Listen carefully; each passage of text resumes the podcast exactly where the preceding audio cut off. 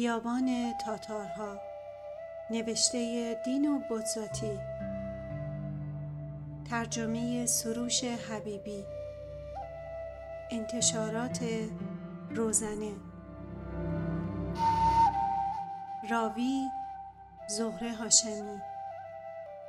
تهیه شده در پادکست قاصدک شنو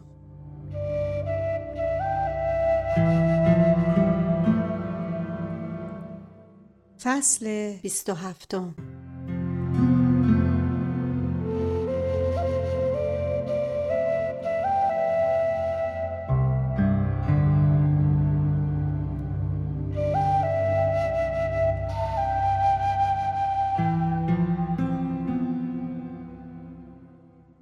صفحات زندگی ورق می‌خورند. ماهها و سالها میگذرند.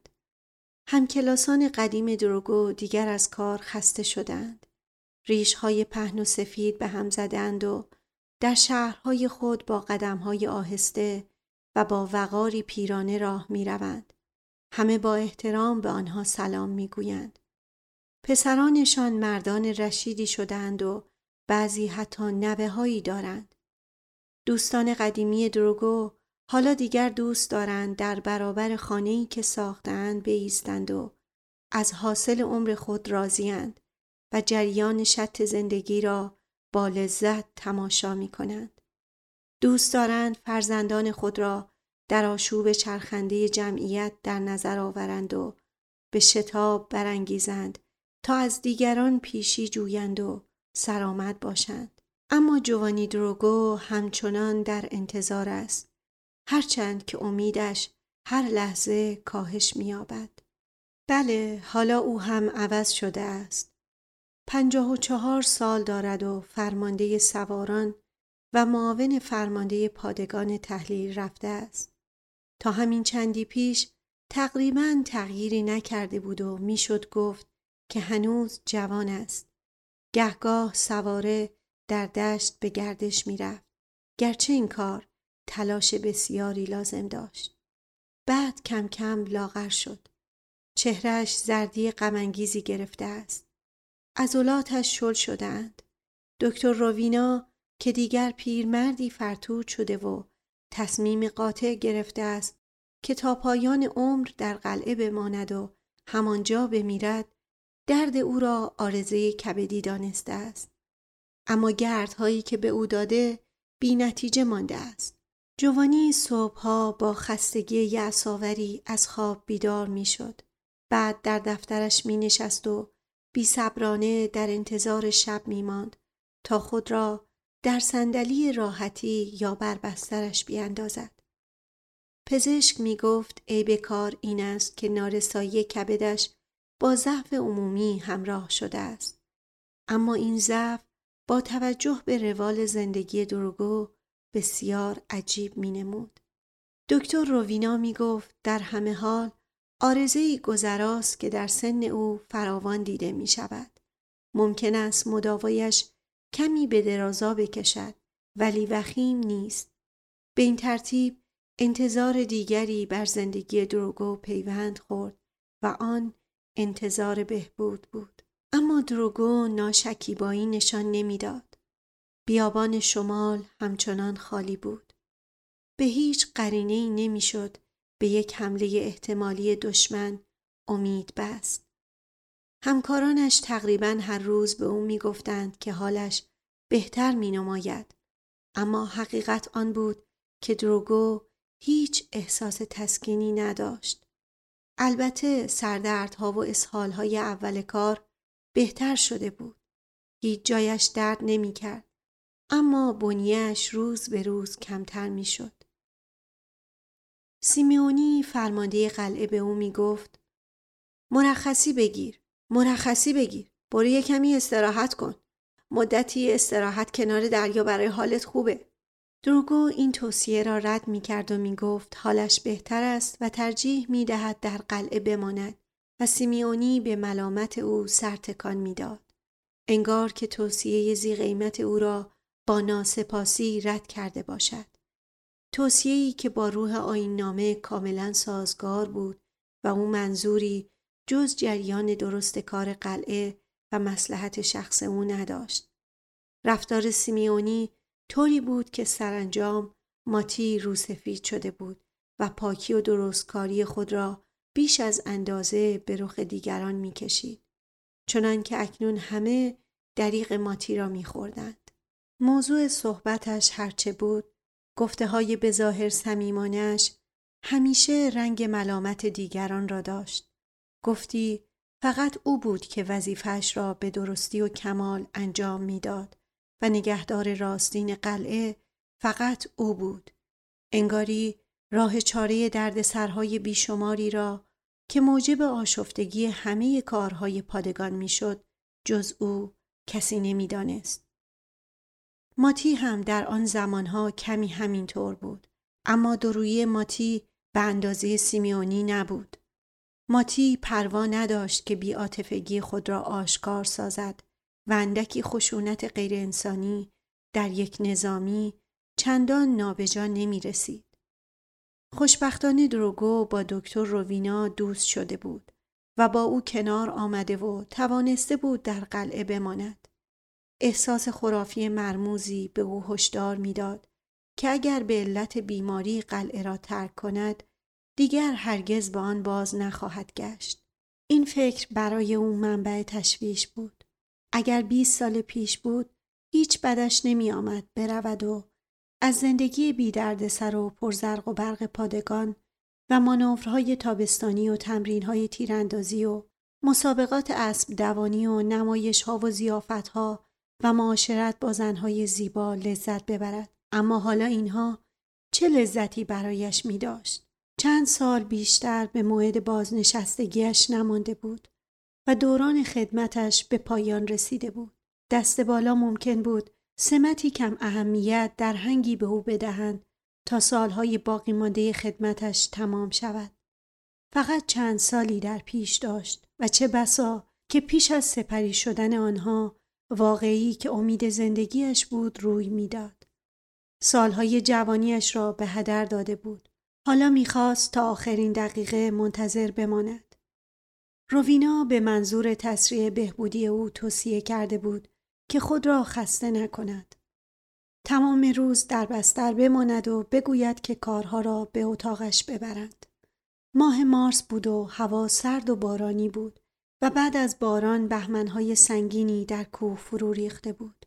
بار سنگین برف به عللی نامعلوم ناگهان فرو می ریخت و در جرفای دره سرازیر می شد و قررش غمانگیز آن ساعتها در دل شب ادامه می یافت. عاقبت بوی بهار با کندی بسیار بلند شد. برف از روی گردن ناپدید شده بود اما بقایای برف نیمه آب شده روی ایوانهای قلعه دیده می‌شد و مه نمناک همچنان بر قلعه سایه میانداخت. برای از میان بردن بقایای زمستان خورشیدی پرزور لازم بود زیرا زمستان هوای دره را سخت مرتوب کرده بود. عاقبت یک روز صبح دروگو بیدار شد و اشعه نشاد بخش آفتاب را کف اتاق خود دید و دانست که بهار فرا رسیده است. دل خود را به این امید گشود که بهار نیروی رفتش را به او بازگرداند. بهار حتی در دل تیرهای کهنه بقایای زندگی را به جنبش می آورد. ناله های بیشمار چوب که سکوت شبهایش را پر می کرد از همین جا بود. گویی همه چیز از نو آغاز می شود. نفس سلامت و شادی بر جهان می وزد. دروگو نوشته های نویسندگان معروف را در این باب به خاطر می آورد تا خود را متقاعد کند و تمام نیروی فکر خود را به این کار مشغول می داشت. از بستر برخاست و تلو تلو خوران به کنار پنجره رفت. سرش اندکی گیج می رفت. اما دل خوش کرد به اینکه وقتی کسی بعد از چند روز بستر خود را ترک می کند اگر حالش خوب هم شده باشد همینطور است. به نیز احساس سرگیجش از میان رفت و او توانست خورشید را در کمال شکوهش ببیند. مثل این بود که شادی بی حدی سراسر جهان را فرا گرفته بود. دروگو نمی توانست این نشاط همه جایی را مستقیما دریابد زیرا دیوار جلویش را گرفته بود اما به آسانی آن را حدس می‌زد حتی این دیوارهای کهنه و خاک سرخ رنگ حیات حتی نیمکت های چوبین رنگ رو رفته و گاری خالی مانده و سربازی که سلانه سلانه میگذشت همه شادمان به نظر می رسیدند. خدا می‌دانست که در دنیای بیرون فراسوی این دیوارها چه خبر بود. به سرش زد که لباس بپوشد و برود در هوای آزاد. سینه آفتاب در یک صندلی راحتی بنشیند و کیف کند.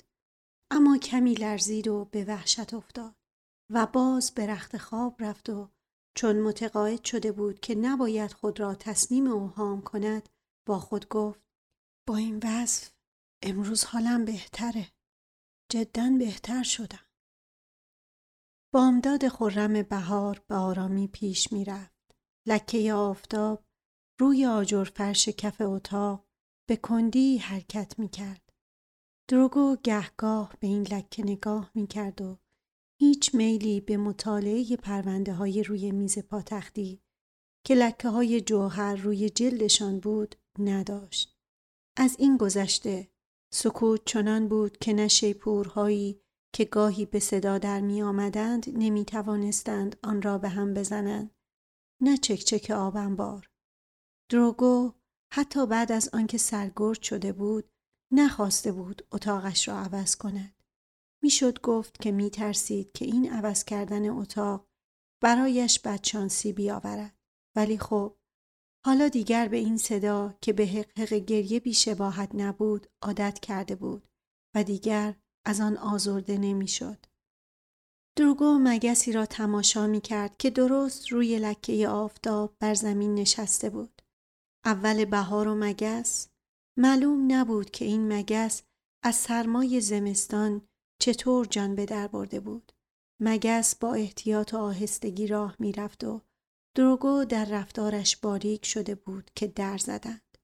جوانی دریافت که این صدا با در زدنهای معمولی فرق دارد. حتما نه گماشتش بود و نه سروان کرادی از دفتر سرگرد که عادت داشت قبل از وارد شدن با آب و تاب بسیار اجازه بگیرد. از اشخاص دیگری نیست که معمولا به سراغش می آمدند نبود.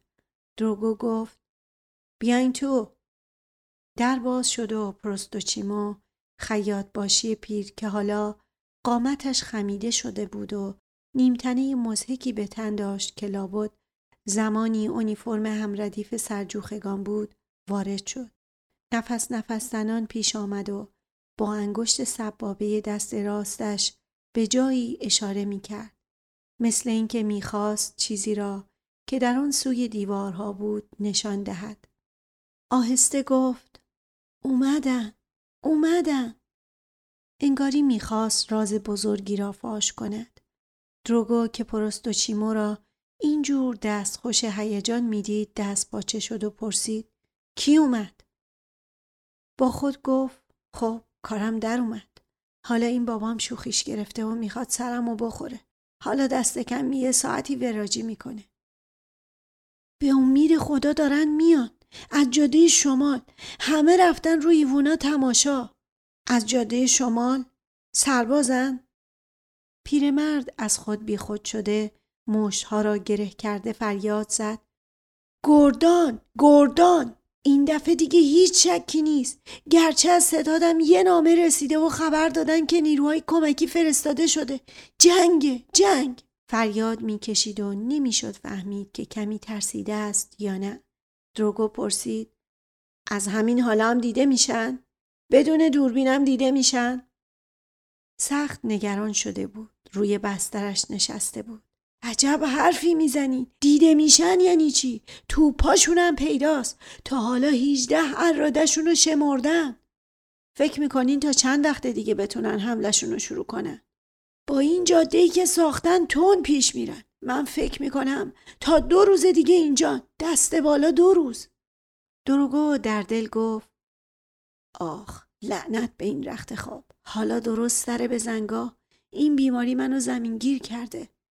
حتی به خیالش هم نرسید که حرفهای پروستوچیمو ممکن است بیپایه باشد. بلافاصله دانسته بود که حرفهای او عین حقیقت است. متوجه شده بود که حتی هوا عوض شده است. آفتاب هم مثل همیشه نبود. دروگو با استراب گفت پروستوچیمو برو لوکا گماشته منو صدا کن.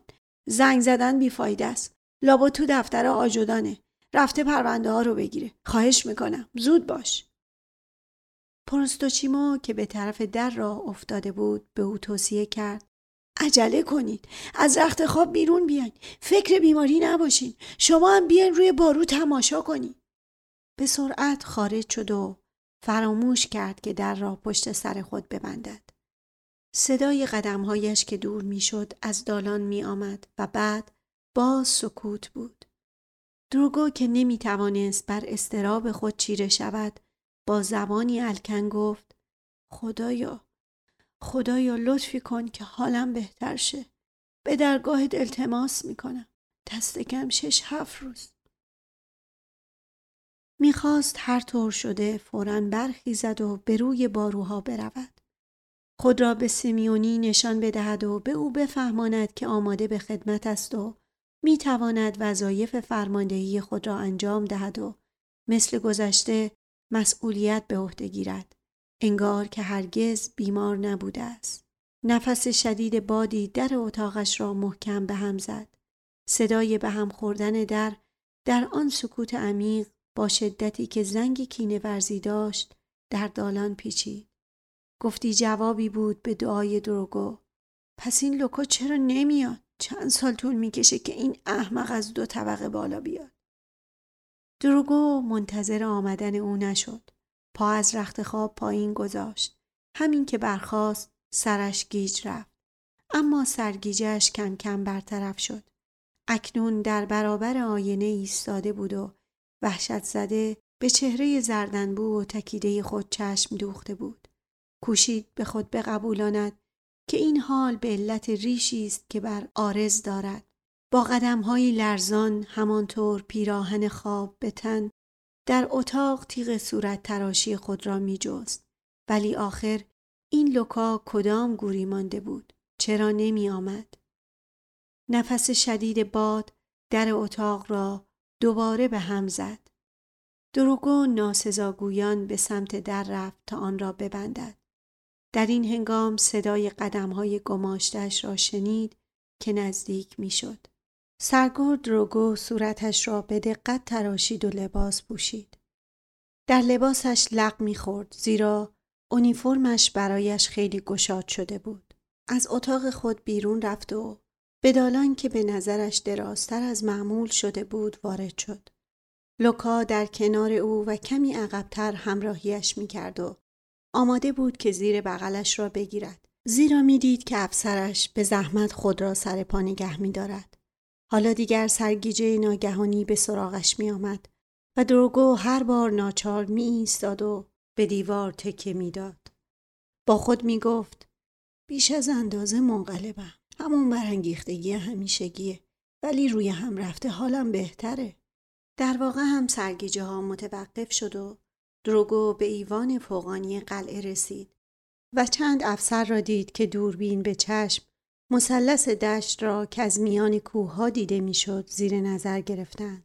رخشندگی آفتاب که دروگو مدتی بود دیگر به آن عادت نداشت چشمان او را خیره کرد و سر به هوا به ادای احترام افسران حاضر روی بارو جواب داد. به نظرش رسید که افسران جزء تحت فرمانش با یک جور سهلنگاری به او احترام می‌گذارند. انگاری دیگر او را فرمانده مستقیم خود نمی شمردند که به تعبیری بر زندگی همه روزه آنها حاکم باشد. آیا او را به همین زودی مرخص شده میپنداشتند؟ اما چه بسا که این احساس او خطایی بیش نبود. این خیال ناخوشایند در ذهنش ماندنی نشد و جای خود را به فکری که بر وجودش حاکم بود یعنی به فکر جنگ سپرد. اول دود رقیقی بر فراز پاسگاه جدید در نظر آورد. پس آنجا دوباره پاسدار گمارده بودند. تصمیم های استراری گرفته شده بود. فرماندهی فعال شده بود بی آنکه کسی از او که معاون فرمانده بود نظری خواسته باشد. حتی این رویداد مهم را به او خبر نداده بودند. اگر پروستوچیمو سر خود به سر وقت او نرفته بود او هنوز در بستر خود خوابیده و از خطری که قلعه را تهدید می کرد بیخبر مانده بود. خشمی دردناک در دلش جوشید. چشمهایش تار شد. مجبور شد به هره ایوان دست بگیرد و این کار را تا می توانست طوری کرد که دیده نشود تا دیگران ندانند که او به چه روزی افتاده است. خود را میان مشتی دشمن تک و تنها دید و حالش وحشت انگیز بود. البته صدفانهای جوان مثل مرو بودند که به او محبت داشتند اما محبت افسران جز به چه کارش می آمد؟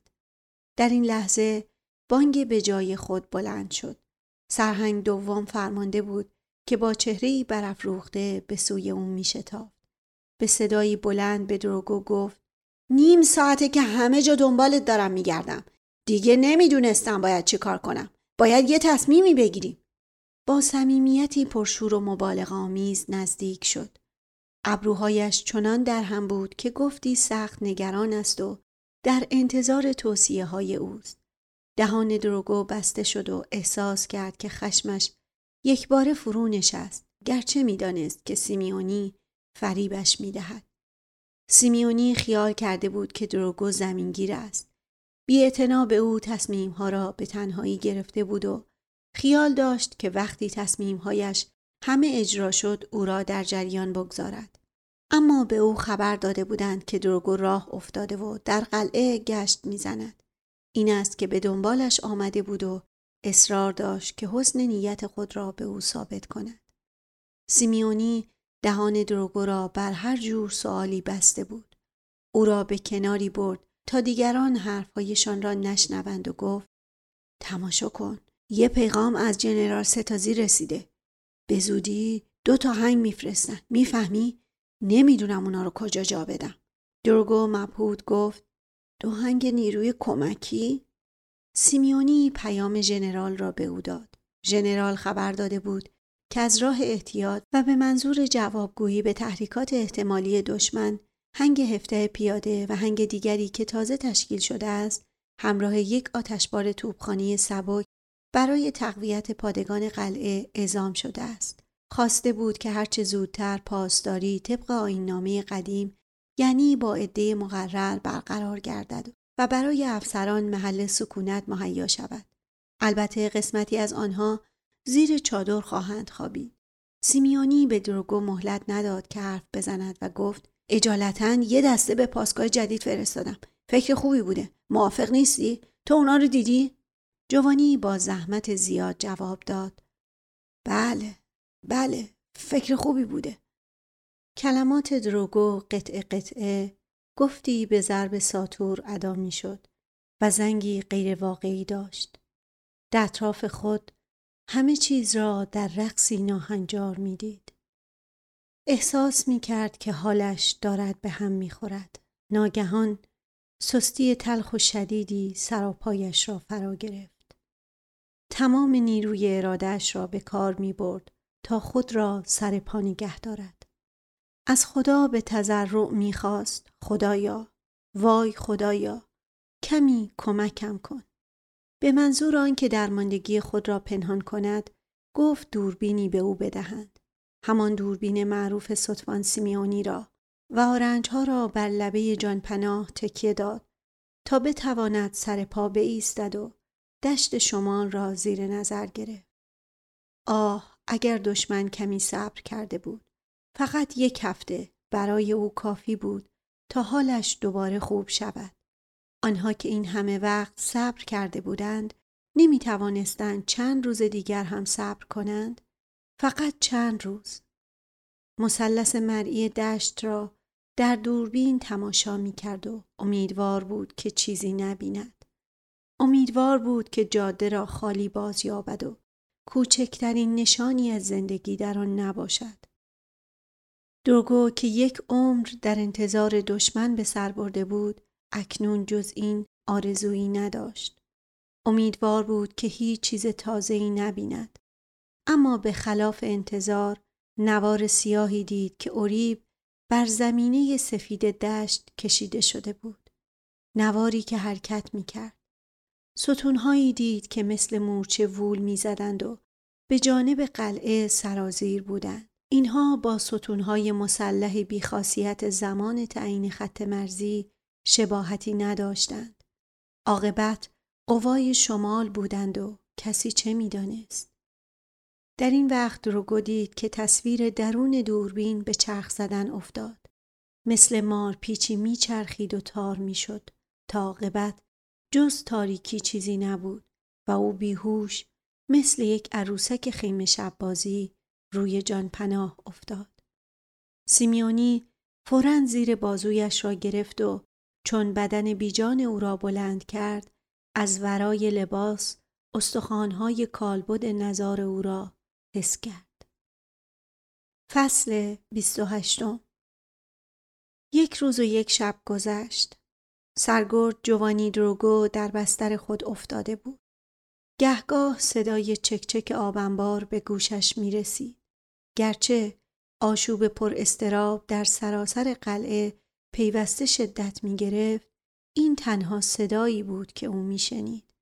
دروگو از جهان جدا شده بود و گوش تیز کرده و به ندای درونی خیش گوش می‌داد و در انتظار لحظه ای بود که قوای رفتهش باز آیند. دکتر روینا به او گفته بود که حال نظارش چند روز بیش طول نمی کشد.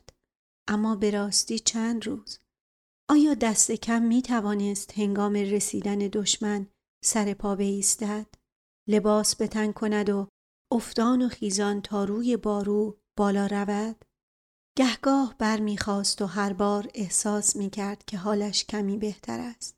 بی اتکاب جایی تا جلو آینش می رفت. اما آنجا تصویر غمانگیز چهرش که پیوسته بیشتر رنگ خاک می گرفت و چشمان بینور و پیوست گود رفته ترش که از نزدیکی گور حکایت می کرد امیدهای تازش را نابود می کرد. سرش گیج می رفت و تلو تلو خوران خود را به رخت خواب می رساند و پزشک را نفرین می کرد که از مداوایش عاجز بود.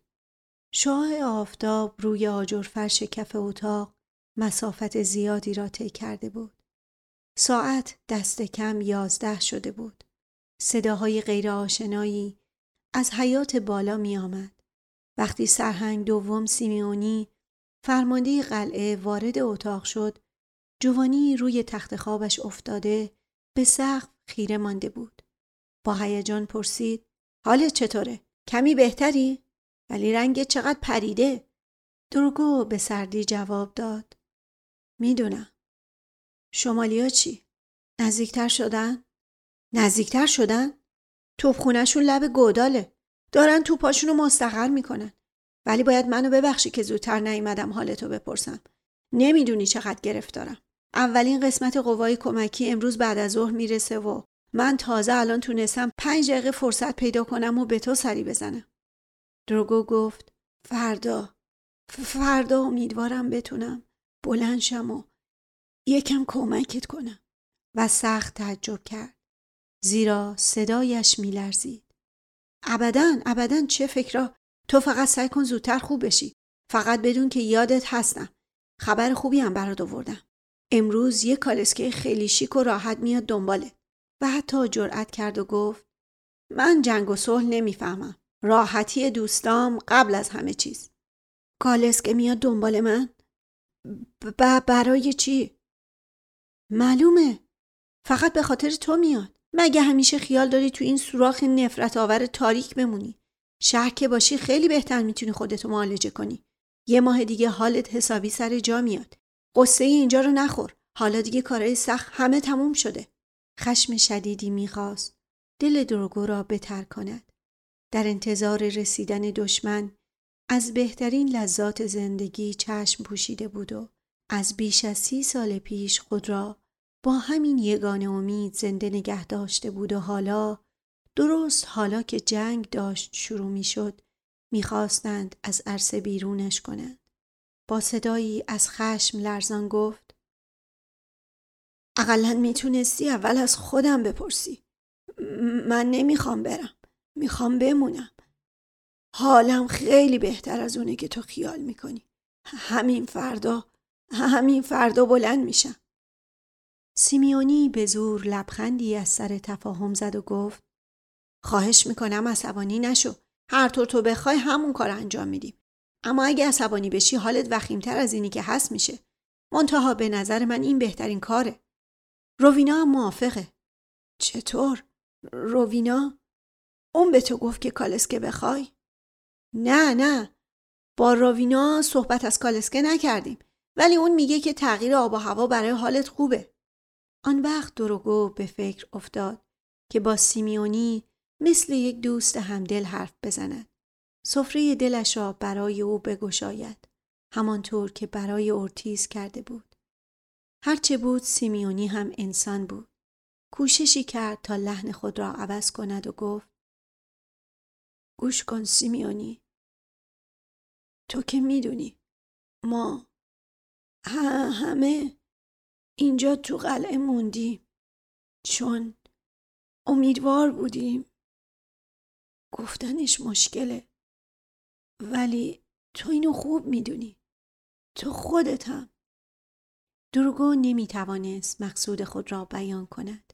چطور ممکن بود بعضی چیزها را به چنین آدمی بفهماند؟ تو خوب می‌دونی. اگه به امید این احتمال نبود سیمیونی با ملالی آشکار گفت من که سردر نمیارم. با خود می گفت حالا این یکی هم می خواهد کوشش کند و حس ترحم او را برانگیزد. یعنی بیماری تا این حد زبونش کرده بود. جوانی اصرار کرد. نه آخه سعی کن بفهمی. سی سال بیشتره که من اینجا. منتظر موندم. با این انتظار فرصت های زیادی رو از دست دادم. سی سال کم نیست. منتظر رسیدن دشمن نشستم. تو تو حالا نمی‌تونی منو از اینجا دور کنی. نه نمی‌تونی. من اینجا حقی دارم. سیمیونی با خشم جواب داد. خب من این کارو به خاطر تو کردم. خیال می‌کردم به مسلحت تو دارم کاری می‌کنم و این جوابیه که به من میدی؟ راستی که آدم از خوبی کردن به تو پشیمون میشه. من به خاطر تو دو تا پیک سری فرستادم. حرکت یک آتشبار رو به خاطر تو عقب انداختم تا کالسکه سر وقت اینجا برسه. من که از تو شکایتی ندارم. حتی از تو ممنونم. نیت تو خدمت به من بوده. اینو می‌فهمم. و در دل می‌گفت وای. چه عذاب بزرگیه که آدم مجبور باشه. پیش این موزی پس فطرت با این حرفا اظهار دوستی بکنه. و نسنجیده افسود تازه کالسکه ممکنه مجبور بشه تو راه بمونه. با وضع فعلی من نمی‌تونم سفر برم. تو همین الان می‌گفتی که فردا بلند میشی و حالت خوب میشه.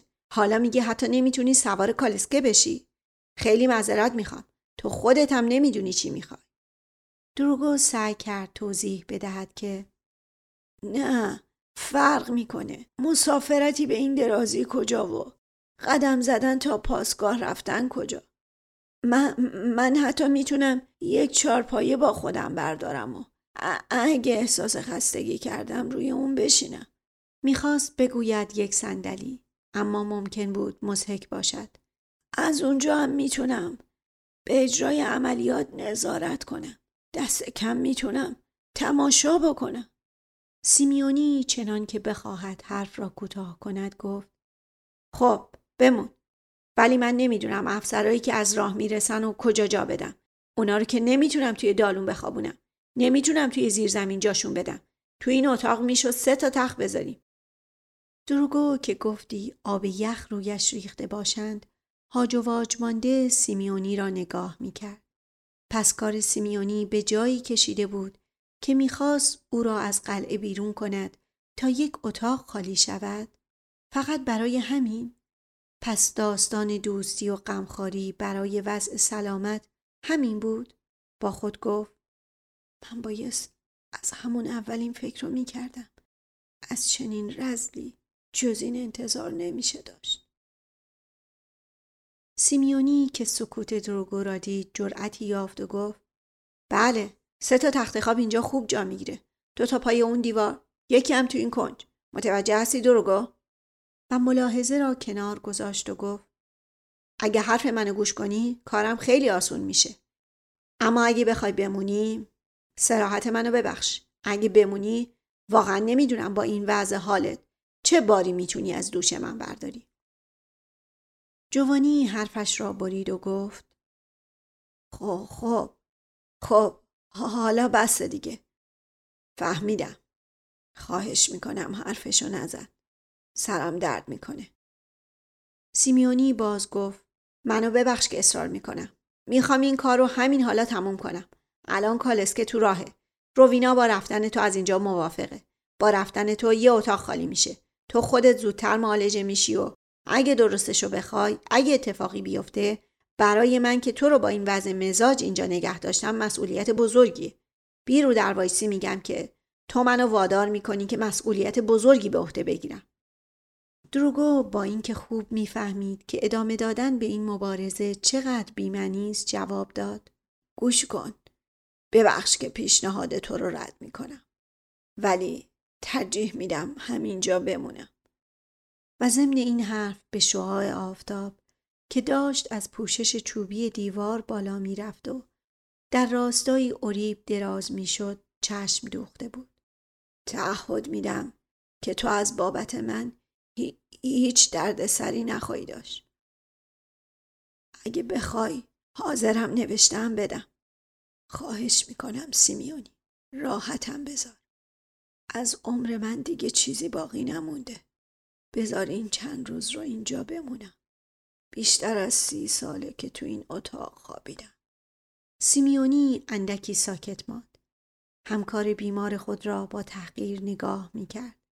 لبخندی موزیانه بر لب آورد و با لحنی که عوض شده بود گفت حالا اگه من در مقام مافوق ازت بخوام که بری چی میگی؟ اگه فرمان بدم یه فرمان نظامی چی می‌تونی بگی؟ و به اینجا که رسید اندکی مکس کرد تا از اثر گفته خود لذت ببرد. متاسفانه باید بگم که از انضباط نظامی همیشگیت اثری نمی‌بینم. ولی خب توجه داشته باش که توی شرایط خوبی از اینجا میری. انقدر کسایی هستن که از خدا می‌خواستن سرنوشت تو رو داشته باشن. می‌دونم که دوست نداری بری. ولی چه میشه کرد؟ تو این دنیا همه چیزای خوب با هم نصیب کسی نمیشه. آدم باید با سرنوشت کنار بیاد. خب حالا گماشتت رو میفرستم تا وسایل تو آماده بکنه. کالسکه قرار ساعت دو اینجا باشه. پس تا همین الان این را گفت و به عمد بیدرنگ از اتاق بیرون رفت تا به دروگو فرصت ندهد که باز چیزی بگوید. در را با عجله بست و با قدم های تند دور شد.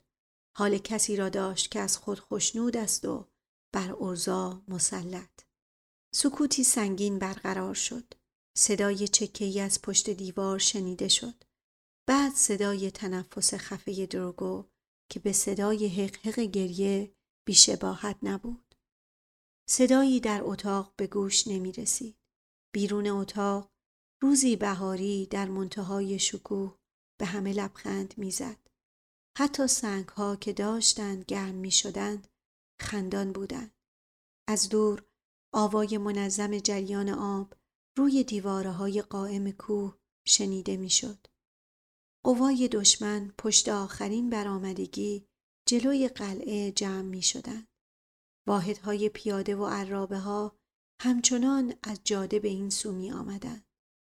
روی خاکریزهای قلعه همه چیز آماده بود. مهمات مرتب و منظم و افراد سر جای خود و ها آزموده شده بودند. با اینکه به سبب کوههایی که جلوی دید را می گرفت چندان چیزی از دشت دیده نمی‌شد اما نگاه ها همه به سوی شمال متوجه بود. فقط از پاسگاه جدید ممکن بود که به درستی آنچه را در دشت میگذشت دید. مثل آن روزهای دور که بیگانگان برای تعیین خط مرزی آمده بودند دلها همه نگران بود و گاه از سر ترس و زمانی از شادی تپان هرچه بود هیچ کس به دروگو که در این لحظه به کمک لوکا مشغول پوشیدن لباس و آماده شدن برای ترک قلعه بود فکر نمی کرد. فصل 29 به راستی کالسکه قشنگی بود. برای آن راه های خراب حتی زیادی زیبا بود. اگر نشان مخصوص هنگ روی درهای آن نبود می‌شد آن را کالسکه ملاک ثروتمندی پنداشت. روی نشیمنگاه سورچی دو سرباز نشسته بودند. یکی کالسکران بود و دیگری گماشته دروگو.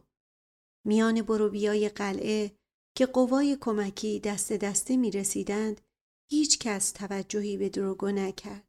او افسر فرتوتی بود که با چهره ای نزار و رنگی زرد آهسته آهسته از پلکان پایین می آمد و به سوی دروازه قلعه می رفت تا به کالسکه که بیرون در جلو خانه دژ ایستاده بود سوار شود. در این هنگام در میدان غرق آفتاب جلو قلعه ستون درازی سرباز و اسب و قاطر که از دره بالا آمده بودند پیش می رفتند. هرچند که سربازان بعد از تحمل مهنت راهپیمایی سخت خسته بودند هرچه به قلعه نزدیکتر می شدند قدم تند می کردند و افراد دسته موزیک که پیشا پیش ستون حرکت می کرد جلد کرباسین آلات موسیقی خود را که خاکی رنگ بود بیرون می آوردند. انگاری خود را برای نواختن مارشی آماده می کردند. چند سرباز که به دروگو برخوردند به او ادای احترام کردند. اما چندهایی بیشتر نبودند و احترامشان مثل گذشته نبود. مثل این بود که همه می‌دانستند که دروگو مرخص شده است و دیگر میان فرماندهان قلعه جایی ندارد. سطفان مرو و چند افسر دیگر آمدند تا به او سفر به خیر بگویند. اما ودایشان بسیار کوتاه بود و از محبت مبهمی نشان داشت که جوانان به افراد نسل گذشته ابراز می کند. کسی به او گفت که سرهنگ سیمیونی از او خواهش می کند که کمی صبر کند. سرهنگ سیمیونی حالا بسیار گرفتار بود. او از سرگرد روگو خواهش می کرد که چند دقیقه صبر کند. سرهنگ سیمیونی حتما می آمد. با این همه دروگو به محض اینکه سوار کالسکه شد دستور داد که حرکت کند. گفته بود که کروک کالسکه را بخوابانند تا راحتتر نفس بکشد. دو سه پتوی تیر رنگ دور پاهای خود پیچیده بود که برق شمشیر روی آنها به چشم می‌خورد. کالسکه روی سنگ های میدان جلوی خانه قلعه به نرمی نوسان کنان دور شد و دروگو را به سوی پایان راه خود برد. دروگو در کالسکه لم داده بود و سرش با هر تکان کالسکه تکان می‌خورد و دیوارهای زرد رنگ قلعه را تماشا می کرد که هرچه دورتر می شدند کوچکتر به نظر می آمدند. عمرش همه آن بالا دور از جامعه گذشته بود. بیش از سی سال خود را از هر لذتی محروم کرده و منتظر دشمن نشسته بود و حالا که عاقبت دشمن می رسید بیرونش می کردند و رفقایش دوستان دیگرش که در پادگانهای شهر زندگی خود را با آسودگی و لذت گذرانده بودند حالا می آمدند که افتخار درو کنند و با تحقیر و ارشدانه به او پوزخند می زدند.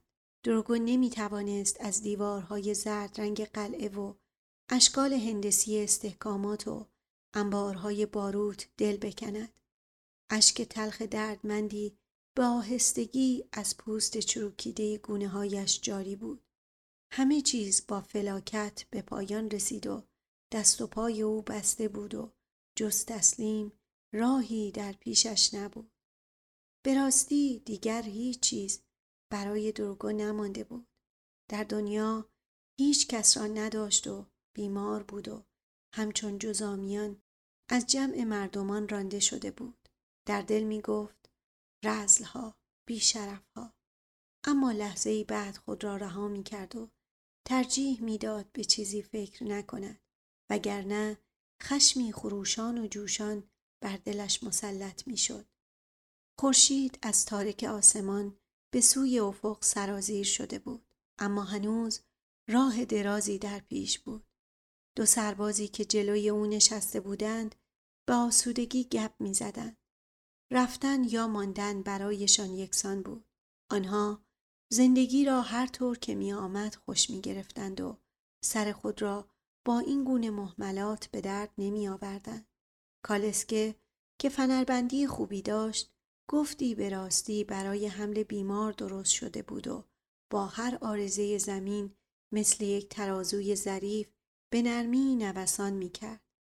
دیوارهای قلعه گرچه در این عصر بهاری در آفتاب عجیب می درخشید در دورنمای کلی پیوسته کوچکتر و پستر می نمود. وقتی کالسکه به انتهای میدان که جاده در دره سرازیر می شد رسید دروگو با خود گفت به احتمال زیاد این آخرین باره. خداحافظ قلعه باستیانی. اما کمی منگ شده بود و حتی جرأت نکرد که دستور توقف بدهد. تا آخرین نگاه را به این ویرانه کهنسال بیاندازد که تازه بعد از چند قرن ابراز وجود می کرد و نشان می‌داد که عبس نبوده است. تصویر دیوارهای زرد رنگ و باروها، استحکامات اوریب و پاسگاه های مرموز و های دو طرف قلعه که زوب شدن برف سیاهشان کرده بود، چند لحظه ای همچنان در چشمان درگو باقی ماند. به نظرش رسید که باروها در آفتاب برق زنان ناگهان به جانب آسمان سر می کشیدن. گرچه این تصور لحظه بیش طول نکشید. بعد سخره های پوشی که جاده میان آنها فرو می رفت به یک ضرب سراسر منظره را از نظر پوشاندند. نزدیک ساعت پنج در تنگی به مسافرخانه کوچکی رسیدند. بر فراز تنگ خط و رأس های درهم و پوشیده از خاک سرخ و علف سر به آسمان کشیده بود و قله های غمانگیز که شاید هرگز پای آدمیزاد به آنها نرسیده بود کیفیت موهوم سراب داشتند. در اعماق تنگ رودی خروشان بود. کالسکه درست وقتی که یک گردان سوار از آنجا میگذشت در میدان کوچک جلوی مسافرخانه توقف کرد. دروگو چهرهای جوان و از تلاش و عرق برافروخته را دید که از اطرافش میگذشتند و نگاهشان با تعجب به روی او دوخته شده بود. فقط افسران به او ادای احترام کردند. صدای یکی از افرادی را که از کنارش میگذشتند شنید که می‌گفت پیرمرده که غمش نیست. با این همه این حرف سرباز خندهای بر نینگیخت. آنها به میدان نبرد می رفتند و او به سوی دشت خالی از افتخار سرازیر می شد. سربازها لابد در دل می گفتند چه افسر مزهکی مگر آنکه از سیمایش دریافته بودند که او هم به سوی مرگ می شتابد. نمی توانست خود را از این منگی مبهم آسوده کند. مثل این بود که در مه گیر کرده است. این حال شاید از نوسانهای نرم کالسکه یا نشان بیماریش بود یا چه بسا فقط از غم آن بود که می‌دید زندگیش با این فلاکت به پایان می‌رسد. دیگر هیچ چیز برایش اهمیت نداشت. مطلقا هیچ چیز. فکر بازگشتن به شهر زادگاه خود و با قدمهای سوست لنگان لنگان در خانه خالی مانده پرسه زدن یا ماههایی دراز تنهایی و ملال را در بستر گذراندن او را به وحشت میانداخت. هیچ شتابی در رسیدن نداشت. تصمیم گرفت که شب را در مسافرخانه بماند. صبر کرد تا گردان به تمامی بگذرد و قباری که سربازان برانگیخته بودند پشت سرشان فرو بخوابد و صدای خفه و در همه عرابه هاشان باز در آوای رود نابود گردد. آن وقت بر شانه لوکا تکیه داد و به نرمی از کالسکه فرود آمد. دم در مسافرخانه زنی نشسته بود و میل بافی می کرد و طفلی خردسال در گهواره روستایی پیش پایش خوابیده بود. دروگو این خواب شیرین کودکانه را که چنین لطیف و عمیق بود و با مال بزرگ سالان از زمین تا آسمان تفاوت داشت با تعجب تماشا کرد. این طفل هنوز با خوابهای آشفته آشنا نشده بود. روح کوچکش آسوده و بیخیال آزاد از میل یا پشیمانی در آسمانی پاک و بینهایت آرام شناور بود. دروگو بی حرکت به تماشای طفل خفته ایستاد و اندوهی گزنده در دلش جوشید. کوشید که خود را در چنین خوابی در نظر آورد. دروگوی عجیبی را که دیگر هرگز نمی شناخت. تصویر پیکر خودش در نظرش مجسم شد که با خشونتی درنده خویانه منگ شده بود و استراب های سیاه تکانش می‌داد و نفسش متلاطم بود و دهانش شل شده و باز مانده بود. اما او نیز زمانی مثل همین طفل به خواب می‌رفت. او نیز زمانی زیبا و معصوم بود و چه بسا روزی افسر پیر و بیماری قدم سست کرده بود تا با تعجبی تلخ تماشایش کند. در دل گفت تفلک دروگو و ضعف خود شرمسار شد. اما فکر که کرد دید که در دنیا تنهاست و جز خودش هیچ کس را ندارد که برایش دلسوزی کند. خود را در صندلی راحتی بزرگی در اتاق خوابی نشسته یافت و تاریکی شگفتانگیز غروب همراه با هوای معطر شب از پنجره وارد می‌شد. دروگو با چشمانی بینور و نگاهی خالی از شادی آسمان را که کبودی آن رو به سیاهی بود و سایه های بنفش رنگ دره و خط و رأس کوه ها را که هنوز تاجی از آفتاب بر سر داشتند مینگریست. قلعه باستیانی دور بود. حتی کوه های اطراف نیز دیگر دیده نمی‌شد. آن شب بایست حتی برای کسانی که بختیار نبودند شب خوشی بوده باشد. جوانی به شهر فکر کرد که در تاریکی غروب فرو رفته بود و به دلشوره شیرینی که بهار در دلها می انداخت و به زوجهای جوان در خیابانهای کنار شط و به نوای پیانو که از پنجره های روشن به گوش می رسید و به سوت قطاری که در فاصله دور در حرکت بود فکر کرد. آتش های اردوی دشمن را در دشت شمال و فانوس های قلعه را که در باد تکان میخوردند و بیخوابی افسونی شب پیش از نبرد را در نظر مجسم کرد. همه مردم هر یک به بهانه‌ای دلیلی ولو بیمقدار برای امید داشتند. فقط او بود که هیچ امیدی نداشت. در طبقه زیرین در تالار عمومی مردی شروع به خواندن ترانه عاشقانه آمیانه ای کرد و بعد مرد دیگری با او هماواز شد. خیلی بالا در آسمان جایی که کبودی از همه جا قلیستر بود سه چهار ستاره پیدا شد. دروگو در اتاقش تنها بود. گماشتهش پایین رفته بود تا گلویی تر کند. در کنجهای اتاق و زیر مبلها سایه های مرموز دل را می لرزاند. جوانی لحظه ای دید که نمی تواند بر هیجان خود چیره شود. کسی او را نمی دید و هیچ کس در دنیا خبردار نمی شد.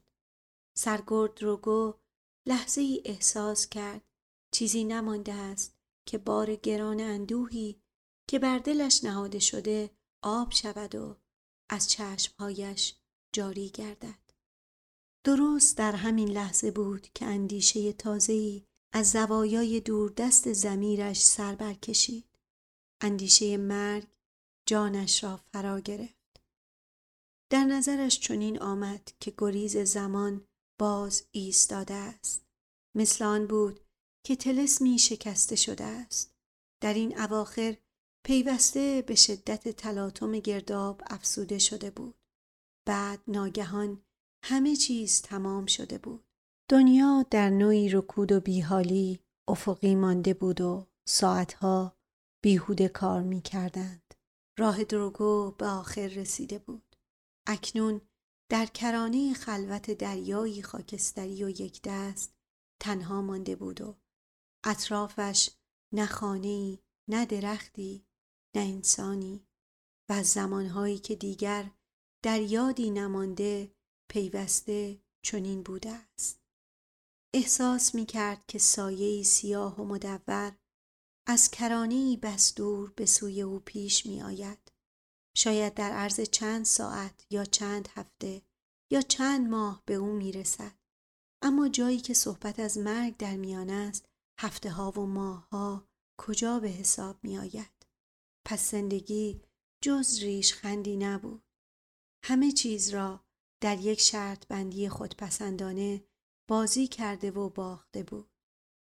بیرون آسمان به رنگ لاجوردی بود اما در سمت غرب نواری روشن بر فراز خط بنفش کوهها باقی بود و تاریکی به اتاق وارد شده بود و جز حدود مبهم و تهدیدگر مبلها و سفیدی رخت خواب و برق شمشیر دروگو چیزی پیدا نبود.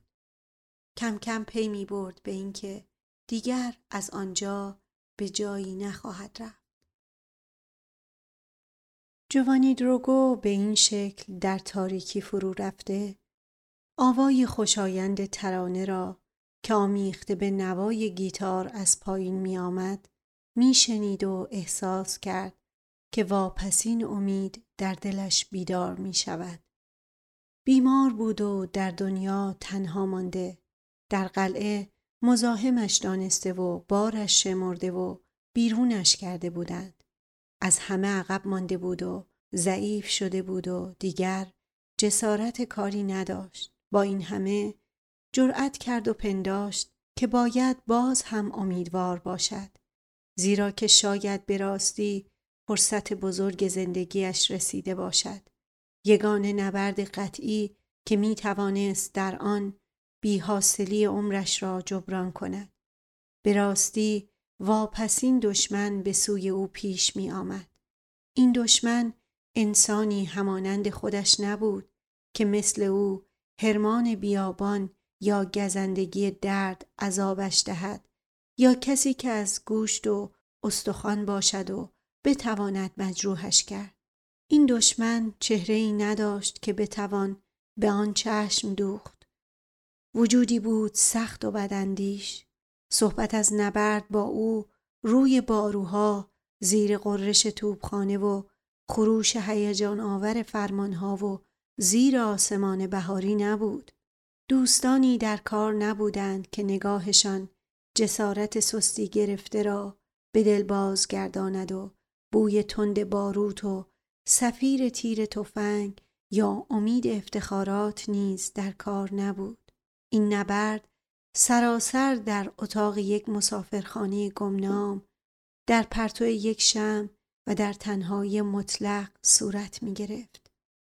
در این نبرد امید گلباران و هلهله دختران و زنان جوان در یک صبح خندان جایی نداشت. اینجا هیچ تماشاگری و آفرینگویی نبود. وای که این نبرد چقدر از آنکه او تا دیروز آرزویش را داشت سختتر بود. حتی جنگیان آزموده از این نبرد گریزان بودند. زیرا مرگ در میان میدان در هوای آزاد در گرماگرم نبرد در عین جوانی و تندرستی و آوای شورانگیز شیپور ممکن است زیبا شمرده شود. اما مردن به علت یک جراحت پس از تحمل رنجهای دراز در یک اتاق بیمارستان البته ملالآور است و غمانگیزتر از آن مرگ در خانه و در بستر خود میان زجه های محبت آمیز نزدیکان و در پرتو ملایم آباژورها و کنار شیشه های دواست. اما هیچ مرگی دشوارتر از مرگ در گمنامی و غربت بر بستر محقر یک مسافرخانه با چهره کریه و فرتوت نیست. آن هم بدون فرزندی که بقایت در وجود او مسلم باشد. دروگو جسور باش. این آخرین فرصت توست. مثل یک سرباز جانباز به مساف مرگ برو تا زندگی کجمدارت راست انجام گردد. سرانجام انتقام خود را از سرنوشت بستان. هیچ کس دهان به آفرینت نخواهد گشود. هیچ کس تو را قهرمان یا چیزی شبیه آن نخواهد خواند. و درست به همین سبب همتت به زحمتش می ارزد. با قدمی استوار مثل وقت رژه راست از این مرز تاریک خندان بگذر. هرچه باشد بار وجدانت گران نیست و خدا بخشنده است. به کرمش امیدوار باش. این بود آنچه جوانی وقتی تنگ شدن واپسین حلقه زندگی را به دور خود حس می کرد همچون دعایی در دل می و از جرفای چاه تلخی ها و تاریکی های گذشته و امیال ارضا نشده و بداندیشی های حریفان نیرویی سر می کشید که او هرگز جرأت نکرده بود انتظارش را داشته باشد.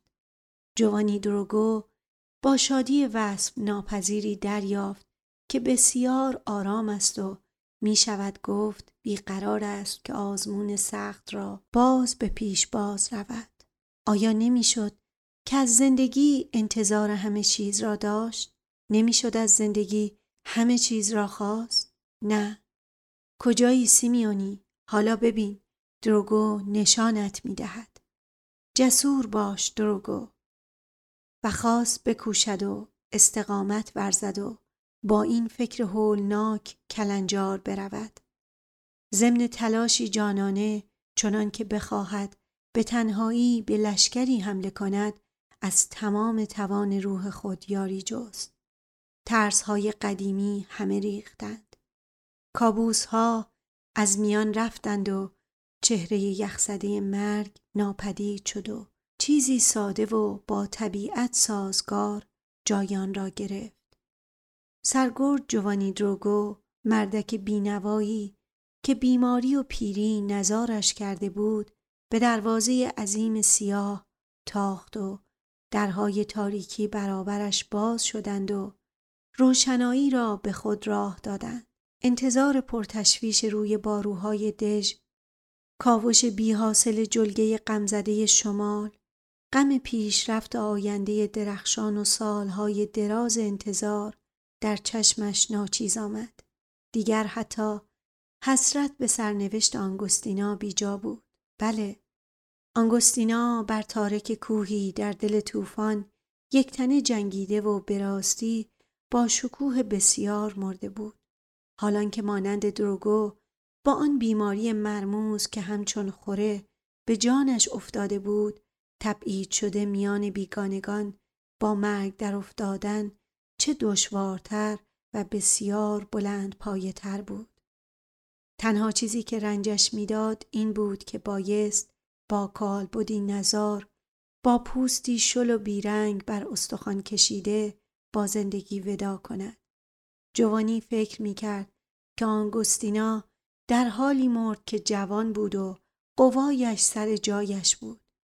تصویر او با وجود گذشت سالها تصویر جوانی بلند بالا و ظریف با چهره نجیب و جذاب در ذهنش مانده بود و از این حیث برتر از او بود.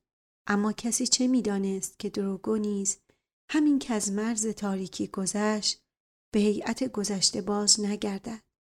البته زیبا نمی‌شد زیرا هیچ وقت زیبا نبود. اما چه بسا که خرمی جوانی را باز یابد و به این خیال همچون کودکی شاد شد. زیرا می‌دید که بسیار آزاد و سبکبال است. اما بعد سوالی به ذهنش رسید.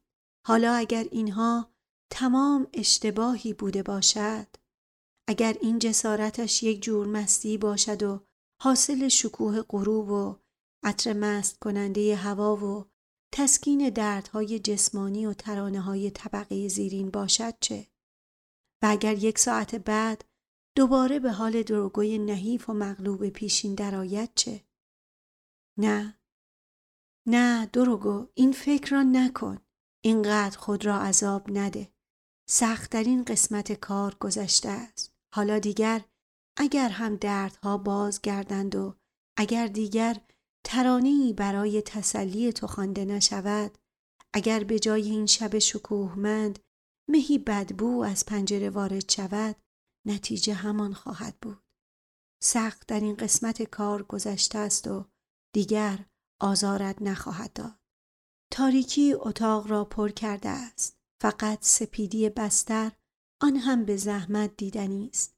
باقی چیزها همه در تاریکی است. اندکی بعد وقت برآمدن ماه است. آیا دروگو مهلت دیدن ماه را خواهد داشت یا پیش از آن خواهد رفت؟ در اتاق می جنبد و با آهستگی صدا می کند شاید جریان هواست یک نسیم کوتاه شبهای بهاری اما شاید هموست که با گامهای آرام وارد شده است و به صندلی درگو نزدیک می شود. جوانی با اندکی تلاش راستر می نشیند. با یک دست یقه اونیفرم خود را مرتب می کند. بار دیگر از پنجره نگاهی به بیرون می اندازد. نگاهی کوتاه تا بار دیگر ستاره ها را ببیند. بعد در تاریکی گرچه کسی او را نمی بیند لبخند می زند. پایان